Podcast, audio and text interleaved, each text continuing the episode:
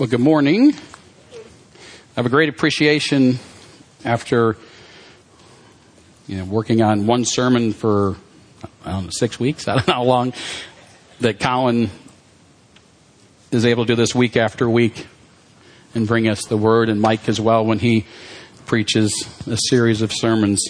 Uh, but yeah, as I said, I'm Vinny Tallman, and so I'm an elder here at Derwood.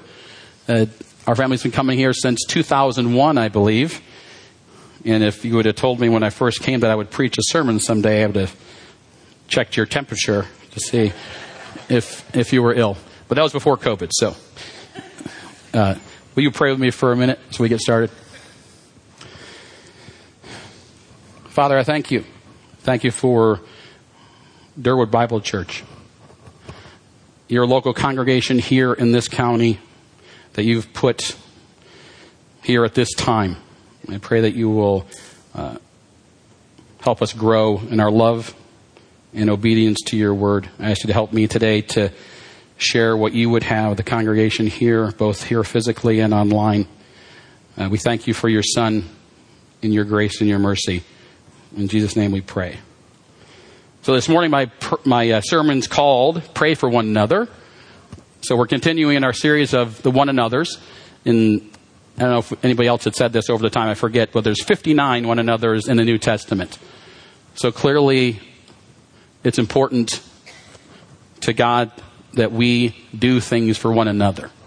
That in the church, that we are the church, that we need one another. We've had five sermons so far, or six sermons, but three, five one another's, I believe. So we did uh, bearing with one another, serving one another, be at peace with one another, act with humility towards one another, and we are members of one another. I know I've gotten a lot out of everyone who's shared uh, and had their sermons on these topics and was challenged by those, uh, where uh, they lead us and how they expect us, and Christ expects us to act. And so today is from Paul, and we can show the verse. Uh, so our verse for today is, Therefore, confess your sins to one another and pray for one another that you may be healed. The prayer of a righteous person has great power, and that's James 5:16. So I thought it might make a little sense to talk a little bit about James, the author of the, the epistle. Uh, he's writing this to uh, Jewish believers and, Christian, and uh, Gentile believers that are dispersed away from Jerusalem. Um, it's probably a circular letter that they expected to be shared at different churches and shared with different folks. And what we know about James, and basically people agree on this, that James is Jesus' brother, that Mary is his mother, that he became a believer after the resurrection. And I believe in 1 Corinthians it talks about James, that Christ appeared to James, and then after that appeared to Paul. Uh, a few things about James. He was called James the Just, as far as we know. He had a real zeal for the law and being obedient to uh, the teachings of God in Christ. And he had an extreme devotion to prayer. So much so that some people say that he, his nickname was Old Camel Knees. Try to say that slowly camel knees. And the reason, I mean, a lot of camels in the Middle East, the reason is he prayed so often on his knees that his knees were calloused, that he spent that much time in prayer. Uh, so as opposed to being picked on with that name, I'm sure he thought that name was a great compliment that he would be called that. Uh, and so James does a lot in his book. If you read it, you know, could be some controversy where James, his book comes across as a book of works, you know, against a book of faith, where he talks about believing, and some people have tried to make the argument that, see, we are saved by works. But we do not believe that. We believe we are saved by faith. But as James puts it, a faith without works is dead. That someone who has been saved, their heart has been changed, and their affections have been changed, and then they will have good works. They will exhibit their faith by their love and their actions and how they act in their life. And so uh, he talks about that, and he, he goes through a number of things. It's a very practical book you know, he gives practical wisdom and actions of how we can act out and be Christians in a, a world uh, that does not love God or follow Christ. Uh, and he shares in this book, if you read it, he shares that we will go through persecution. And we will have various trials, and it's not a surprise. So, certainly, this is a book you can spend time in, and it can combat some of the things you might hear by preachers that are on TV or talking about the abundant life of a Christian. Become a Christian, and things will all be good, and things will all turn out the way you desire. When we know from reading the scripture that we actually are promised that we will go through trials. And, James goes so much to say, uh, be joyful. And you read that as a person who is not a Christian, you know, how can I be joyful by going through trials? But in fact, through those trials, our faith that we say we have is tested and proved true. And that God meets us and will answer our prayers and bring people into our lives uh, that can show his love and affection at times we need it most. And so, in fact, during those trials, our faith is proven that we have it and that we can count on it.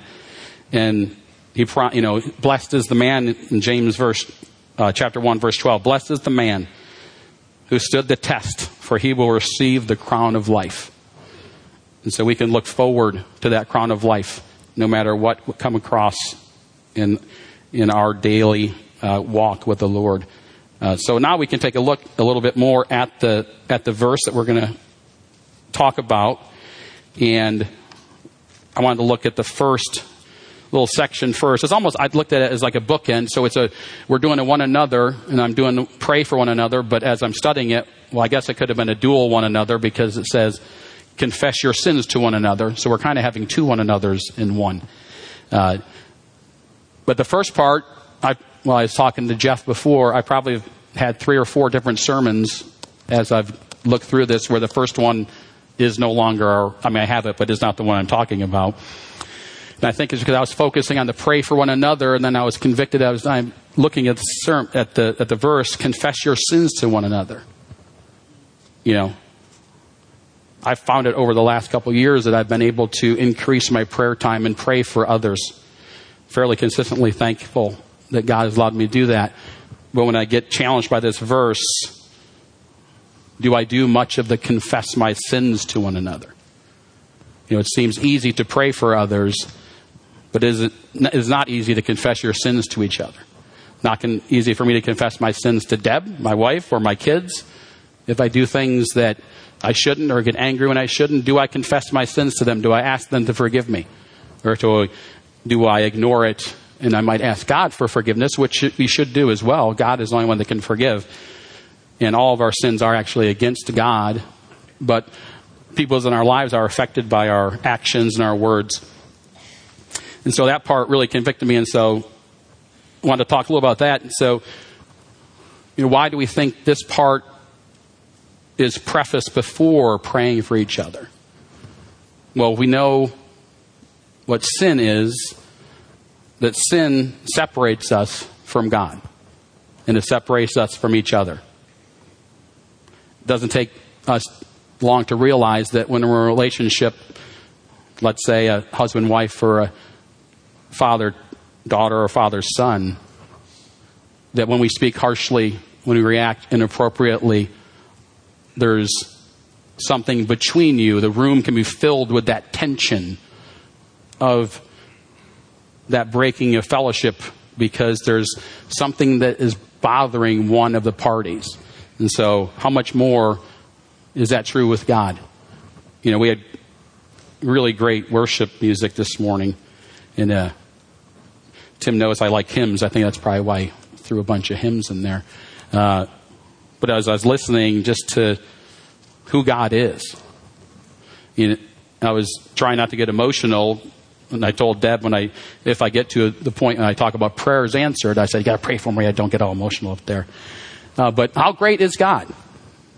And how forgetful are we that, you know, He gives us this book from Him to us, His words breathed to His people for us to read whenever we want in America without, you know, without recourse of the government taking it away, unlike many areas in the world I don't know if you've seen those clips. You see clips of Bibles coming to China sometimes, and you know young adults getting the first Bible they've ever had, and just in rooms crying tears of joy that they have a Bible.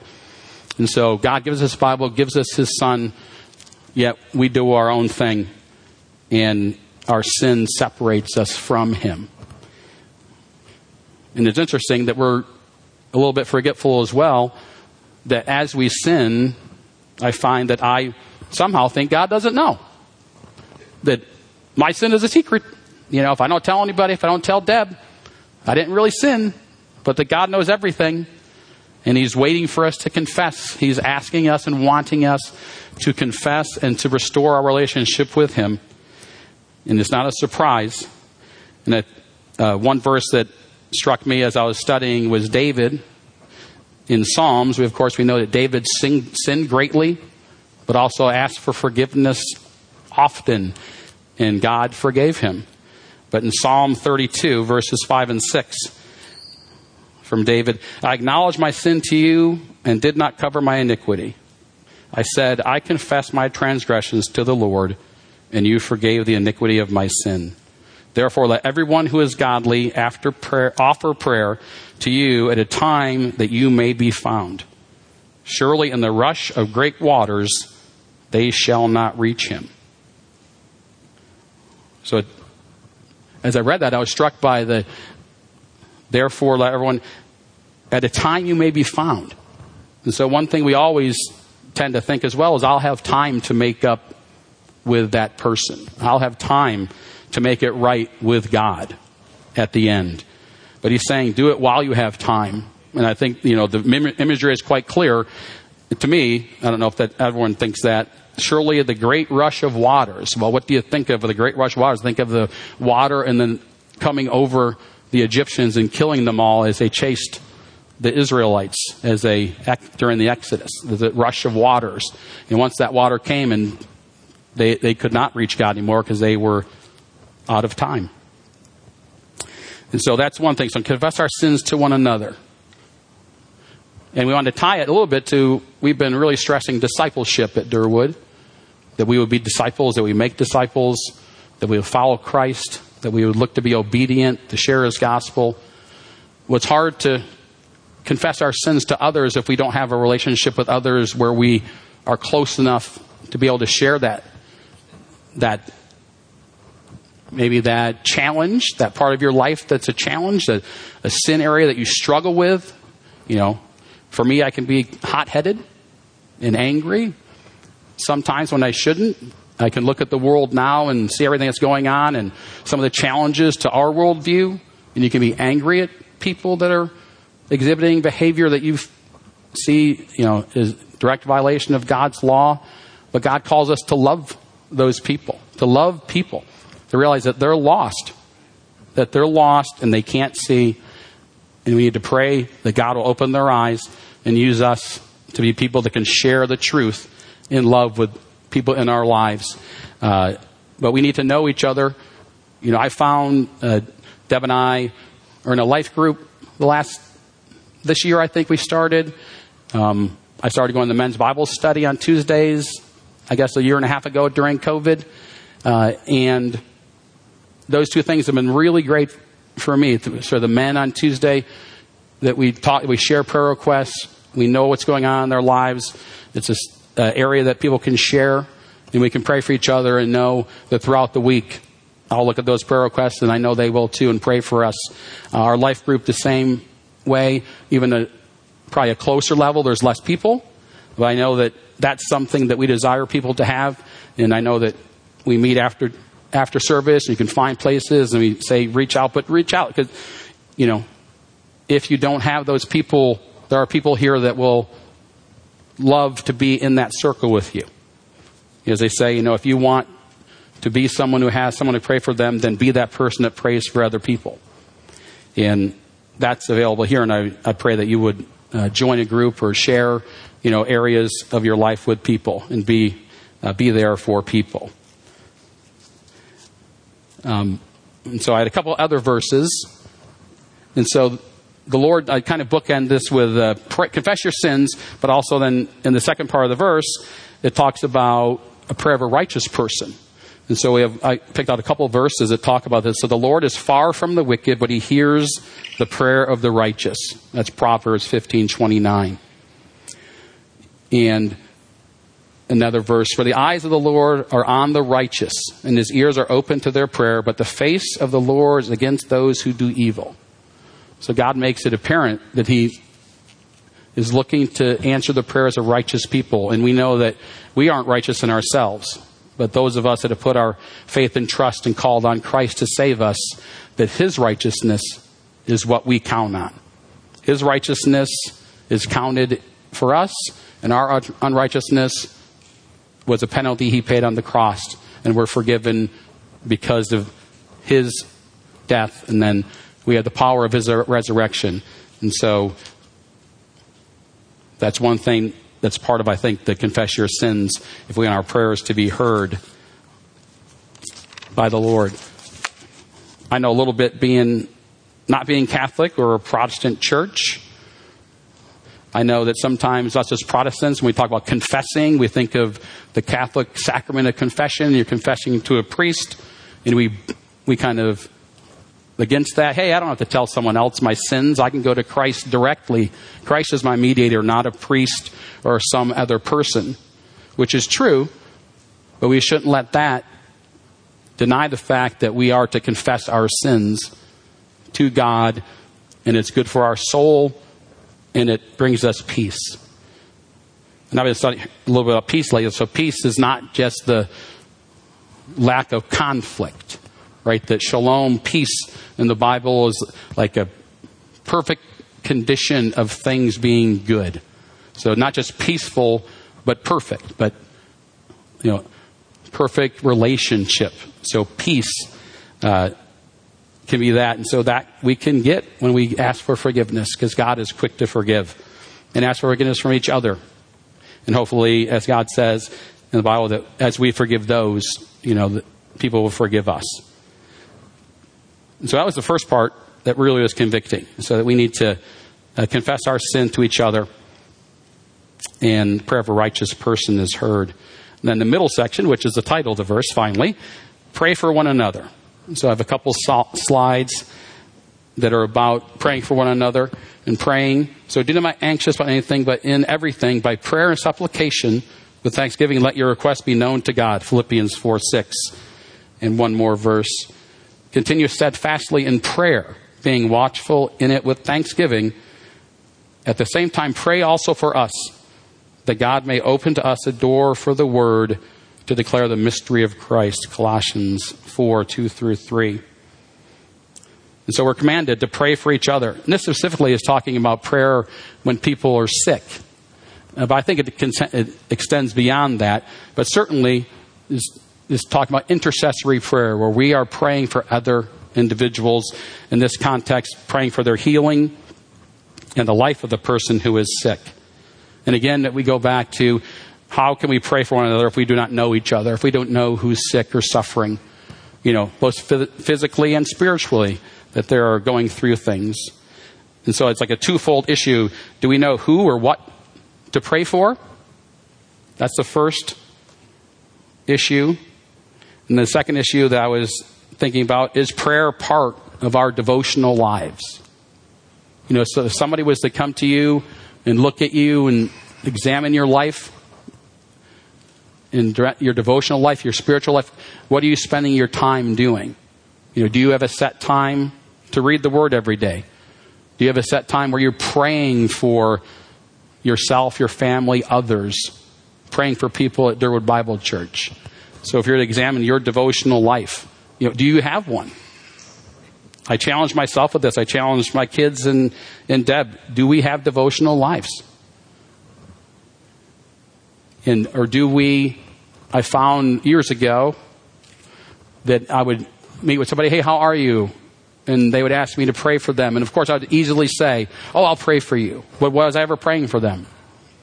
And a few years ago, I was convicted by that and if, am I making promises that I'm not keeping?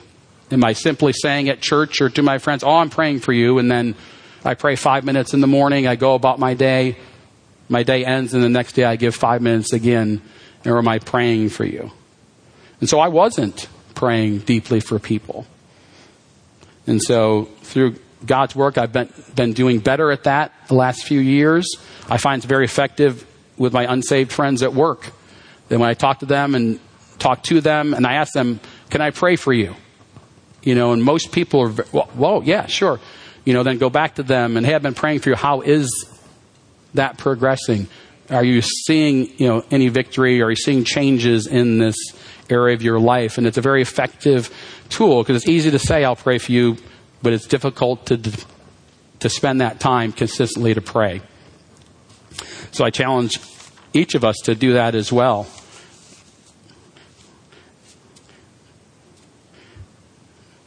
And people will think, well, how? How can I do it? How can I find the time? Our next set of verses we can look at. We have, and because you are sons, God sent the Spirit of His Son into your hearts, crying, Abba, Father. So you are no longer a slave, but a son, and if a son, then an heir through God. Galatians. So as we were singing songs today, you know, we, we say the Lord's Prayer, Father, you know, and realize that we're grafted in. That when we become united in Christ and call, when we call on His name to be saved, we are grafted in. We are daughters and sons of God. And the Abba, Father, when you read about it, it's an Aramaic, Aramaic term, Abba, which is very a close relationship. You know, think of, I think of, uh, Deb talks about her grandmother, who she loved greatly, when she was in her 70s, and she talked about her mother. She called her mommy. So that's what we're talking about, that relationship, that Abba, Father, that you are there, that I'm praying in the Spirit that you've given me when I was saved by you, and that I can pray in your Spirit for people I love and people I know. And as we think about that, we can also think about the fact that Jesus prays for us. You know, Jesus very specifically was always praying. Read the Bible about Jesus. He prayed all night, the night before he picked his 12 disciples. He prays in Gethsemane before the crucifixion. He prays and goes away from people to pray. So if Christ, the Son of God, in the flesh, is spending hours praying, then shouldn't we pray as well? But we can take solace in the fact that when Christ is talking and teaching in John, I am praying for them. I'm not praying for the world, but for those whom you have given me, for they are yours. All mine are yours, and yours are mine, and I'm glorifying in them. John 17. I think we have one more. Is that, this is a great one. I do not ask for these only, so not just the disciples and people he's living and seeing and following him at the time of his life on this earth. I do not ask for these only, but I also ask for those who will believe in me through their word. So, what is their word? Their word is the New Testament, right? Their word is the word of the apostles that we base our belief on. So, Christ prays for every person in this sanctuary and online who calls him their Savior. He has prayed for you. And if Christ prays for you, we certainly can pray for each other. And we know that God wants to and desires to answer prayers. That that is his default. The default position of God is to answer the prayers of his children. We can read many places in scripture where prayers are answered. And Jesus challenges us, Matthew 7:11, if you then who are evil know how to give good gifts to your children, how much more will your Father in heaven give good things to you and those who ask him? And God is glorified that we ask. God wants us to ask. He wants us to rely on Him. He wants us to pray. He wants to be there. He wants to be that person that we believe in with all of our heart and build our life on. That through Christ and the Holy Spirit, we would build our life on His Word, and that includes praying for each other. And Not only does God glorify in it and answered prayers, but our faith is strengthened. And so I just spent a little time as we were praying, and I had some things I was going to say as well. But I spent a lot of time just think about answered prayers in your life. When you're in trouble and things, you're struggling through trials, think of answered prayer in your life. I thought of three this week. My mom went into the hospital on Sunday night with pneumonia. I talked to my brother a few times. She's 83, lives in Lynchburg. Um, and I talked to him a little bit, and he's luckily, not luckily, fortunately, God's providence, he lives there. He's a doctor. He's able to go see her. Um, and he was sending me texts for a couple days, and I was thinking, oh, she's going to be okay. She's all right. And then he showed, and then he showed, shared a little video, and hopefully Becca doesn't mind saying if she sees this online. But a, a video of my niece who lives in Colorado talking to my grand, my mother on the phone and Becca was crying. And I was like, wow, maybe mom's sicker than I thought. I don't. And so I called my brother and said, should I come down there? And he said, I don't know, but maybe. So I took Thursday off and drove to Lynchburg to see my mom and see my brother. And that night she had turned the corner and the medicine they had given her for pneumonia started working. And she looked quite a bit better. Um, she had a really high white blood cell count. It came down. So she's seen the corner. Talked to her that day. And then yesterday we talked to her Deb and I on FaceTime, 100% better. It looks like she's going to be released to a rehab hospital in a, in a day or two and spend two weeks there and hopefully go back to in, independent living. But that's answer to prayer. We're praying for our mom to feel better. And uh, we take it for granted, but that's an answer to prayer.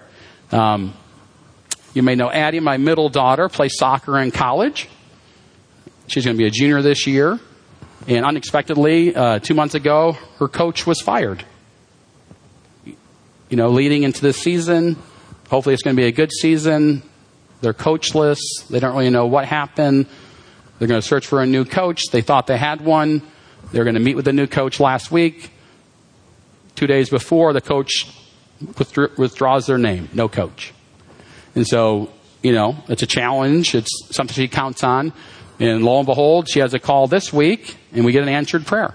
So the men's coach, on his own, was convicted because he goes to a Christian school, felt led that he's going to coach the girls' team this season and the boys' team while they look for a new coach that will take over next year.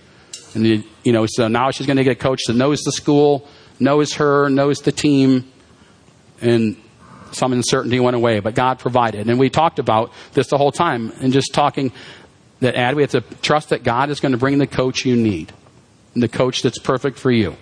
You know, do we have a sovereign God that controls things or not? And so we do, and we count on that. Uh, and then this sermon. I told you it's been three or four renditions of the sermon. I'm putting it together, and then hopefully I've made sense. It's been concise and not too rambling. But I really felt the prayer of many people praying for me. And I asked for their prayers, and I know they prayed because I could feel that I was coming across things I hoped uh, would benefit the body and be you know, God's word to us, and especially to myself. So I thank for that prayer, and I know there's many others. And I know you can go through that as well. And that's a practice we should take. We should look and see God's answered prayers in our lives. Most of all, the answered prayer of somebody that we became saved. That God opened our eyes to who He is. Because somebody was praying for each of us that that would happen. And we're praying for people that we know in our family and friends and we work with that don't know Christ are not saved, and we want their eyes opened and then to accept Him. And we can be confident that God will, as the verse says, that everyone who should be saved will be saved, but that our prayers matter. That our prayers matter, and He wants to answer them.